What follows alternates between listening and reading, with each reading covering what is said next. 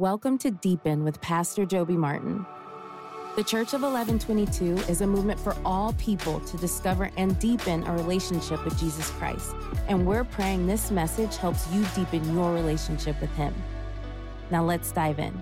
Welcome to the Deepen Podcast with Pastor Joby Martin. I am obviously not Pastor Joby Martin, but I am glad to be here and I'm privileged and honored that he would ask me to sit in his chair. I am Ryan Britt. I'm one of the pastors here at the Church of 1122, and I'm excited to encourage us today uh, with the Deepen podcast. This past weekend, as a church, we walked through John chapter 19 and John chapter 20 as we're looking in the last hours of Jesus' life as we finish the teaching series, The Gospel According to John. And two things that I would encourage you with today that stood out this past weekend to me. Number one is that the, the truth of Jesus' resurrection, it changes everything. Jesus' resurrection changes everything. And it doesn't just change everything one day out in our eternal future, it changes everything today. It changes everything for everyone who believes in the name of Jesus. The Apostle Paul tells us in the book of Romans that that the same power that raised Jesus from the dead lives in you and me. That is a lot of power. Think about the same essence, the same spirit that breathed life into Jesus' dead body in that tomb and rolled that stone away. And then, by the power of God, Jesus walked out alive with victory over death. That same power lives in you and me. The, the resurrection of Jesus from the dead truly changes everything. So, that's one thing that stood out. Another thing that stood out is something that we say here all the time, which is this if the tomb is empty, then anything is possible. If the tomb is empty, anything is possible. It is possible because of the empty tomb to see the deadest of hearts raised to new life in Jesus. It is possible to see the darkest of minds renewed by God's glorious Spirit. Isn't that good news? It is possible to see the most hopeless of situations come under the redeeming and the restoring power of God's glorious Spirit in our lives. If the tomb is empty, then truly anything is possible. And so, if you're listening today and you're walking through a season of trial, you're walking through some tough times, you've got some stuff going on in your life that's got some anxiety stirred up, you got some worry, maybe you're going through a season and it just feels impossible. And if you're walking through that season, no matter what it is, and it qualifies in the anything category, and you're just looking down the scope of life and you're like, man, I just don't know how I'm going to make it through. Let me encourage you that what seems impossible to man is possible for God, and the empty tomb of Jesus Christ proves it. The empty tomb of Jesus proves that anything is possible through the power of God. And so, as we head toward the end of uh, the study in the Gospel according to John, I just want to offer you a quick encouragement today. And let me, let me ask you a question What is the most encouraging thing anyone has ever said to you?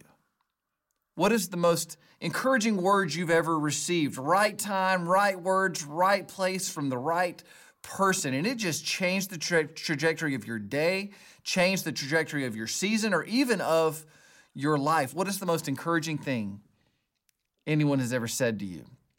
The most encouraging person I've ever met is a former boss of mine. His name was Mark. And I met Mark in a really uh, unique season in my life. I was very tired. I was struggling. Honestly, I was struggling with my calling and I was struggling with my purpose, and I didn't really know where I was headed. I had just come off a series of a couple of failures in life some financial failures, some ministry failures, some things that I thought were going to go one way and they went another way. And and man, we're just struggling through identity. And I get a new job at a new place, and I'm under Mark's leadership, who is a new boss to me. And I really didn't have my bearings. And at the right time, God in His grace gives me Mark as a leader in my life. And Mark is the most encouraging person I've ever been around. He always knew the exact right thing to say and the exact right time to say it. Mark and I were very different. We came from different backgrounds. There were even some things that we didn't necessarily agree on. But Mark chose day after day after day after day to believe in me and more importantly, to believe in God's work in my life. And this choosing of faith in me and choosing to believe that God had great things planned for me on my behalf. He believed that even when I didn't believe it for myself. This encouragement that he offered, it really changed my life. He was the first person to believe in me truly that had no reason, no cause, or no merit to do so. And he did it over and over and over again. Proverbs chapter 12, verse 25 says this Anxiety in a man's heart weighs him down, but a good word makes him glad. You see, words have power. Your words have power. And what we choose to say and when we choose to say it often reveal the power that we're working from or we're operating from in our lives. You and I can choose to bring gladness to other people's lives with the power of our words. We can choose to give good words to them, as the proverb says. Um, we often don't know when we meet people what anxiety they're carrying, but we can rest assured that they are carrying some, just like I am and just like you are. There's no end of things to be worried about. There's no end of things that to cause concern or that to get our emotional attention and our emotional energy. These things, these things are endless. And when we come to crossroads with people in our life, we can choose to ignore those anxieties they may be carrying around. We can choose to, to, perp, to focus, try to focus the conversation on our own worries and our own concerns, or we can choose to offer a good word to them, knowing that it has the power to bring gladness to their heart. So, right now, I would encourage you, wherever you are, pick up your phone, call somebody, text somebody, offer a good word to them. Offer an encouraging word. When I was putting this together, I, I grabbed my phone and I text my old boss, Mark. We, we don't see each other a lot, but I just shot him a text and I said, Mark, thank you for your investment in me. Thank you for encouraging me. Thank you for believing in me when I didn't even believe in myself. You have no idea the impact that that's had on my life. I hope that was a good word to his heart. And right now, I would encourage you text a good word, call a good word, have a coffee with someone, and offer a good word of encouragement to them. The Apostle Paul tells us to encourage one another, and he does this in various forms. But and mostly what he focuses on is the most powerful kind of encouragement there is. That there are different kinds of encouragement, and that one kind of encouragement has more power than any other kind of encouragement. In 1 Thessalonians chapter 4 verse 18, Paul says this, "Therefore, encourage one another with these words." And then again in 1 Thessalonians chapter 5, he says, "Therefore, encourage one another and build one another up, just as you are doing." What pattern of behavior, what words is Paul encouraging this church to put on repeat? He says, keep encouraging each other in these things and with these words. Well, what words? What Paul is teaching and reminding the church is this For the Jesus follower, the most encouraging words in the world are this Christ has died, Christ has risen, and Christ is coming again. You see, in Paul's letter, he's specifically talking about the second coming of Christ, the return of Jesus Christ, the glorious day, the coming of the day of the Lord our God, Jesus, when he comes back for his church. And he's saying, use these words to encourage each other. Say these things over and over and over again. Christ has come, Christ has risen, and Christ will come again. You see, to encourage someone is to speak courage into them. To encourage someone is to speak courage into them. You see, encourage is activated hope.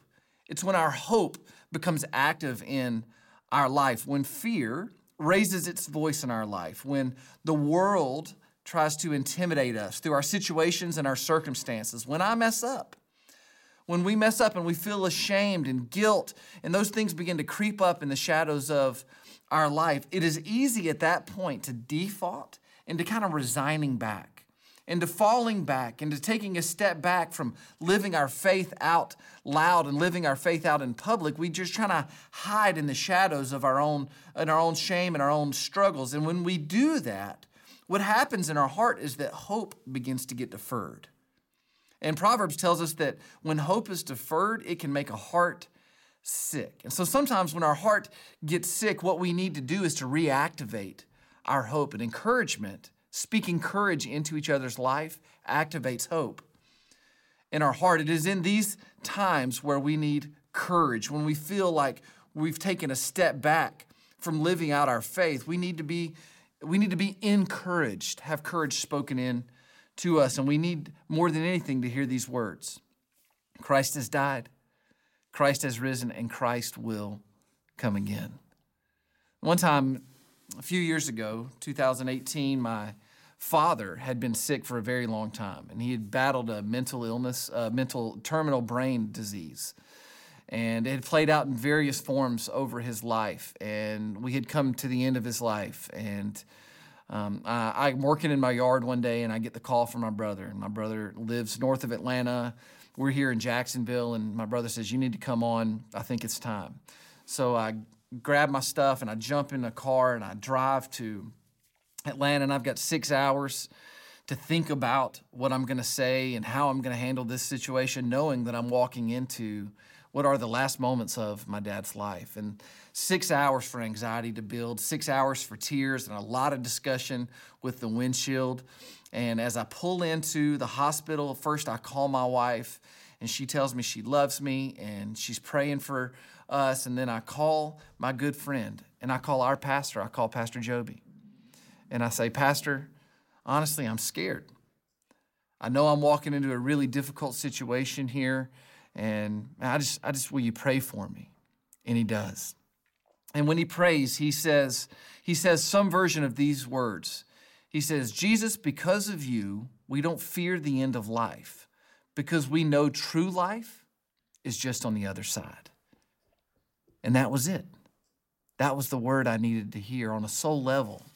I knew and I was reminded, my hope was activated that as followers of Jesus, we don't fear death we realize that passing from this life into the next life is just that, that we don't actually experience death. We just pass from life to life with nothing in between.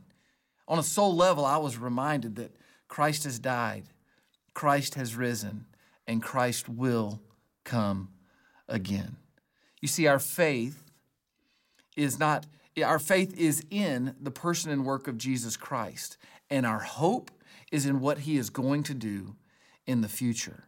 And so when we hear the words Christ will come again, it activates our hope that comes from an eternal place.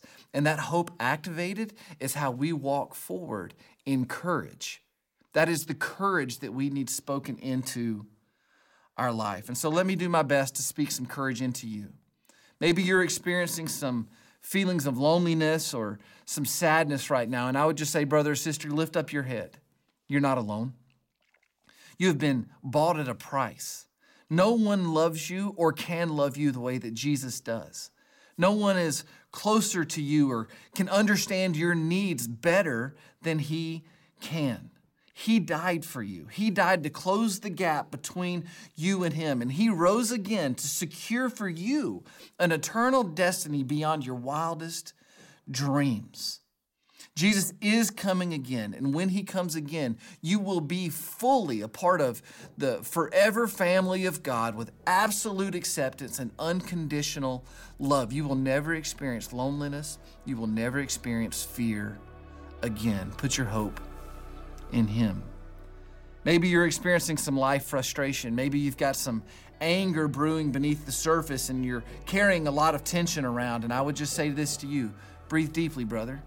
Breathe deeply, sister. Slow down. Think for a second. Think on the scars of Jesus. It is by his stripes that you were healed. It is by his wounds that you are being healed. He has died. He has paid the price for sins, both the sins we've committed and the ones that have been committed against us. And because of the price he's paid, we are free to forgive. We are free to walk in forgiveness and to receive forgiveness. He has risen from the dead. And so the sting of death and bitterness and anger, they don't have a place in our life anymore. Lay them down, throw them into the ocean of God's grace, and receive His peace. Christ has died, Christ has risen, and Christ will come again. Today, we encourage one another by putting our hope in the finished work and the future work of Jesus Christ. Thank you for joining us for Deepen with Pastor Joby Martin. If you're looking for additional resources to help you further deepen your relationship with Jesus Christ, visit coe22.com slash resources. We're praying this message you heard today helps you experience God in a unique and fresh way. And as always, be free.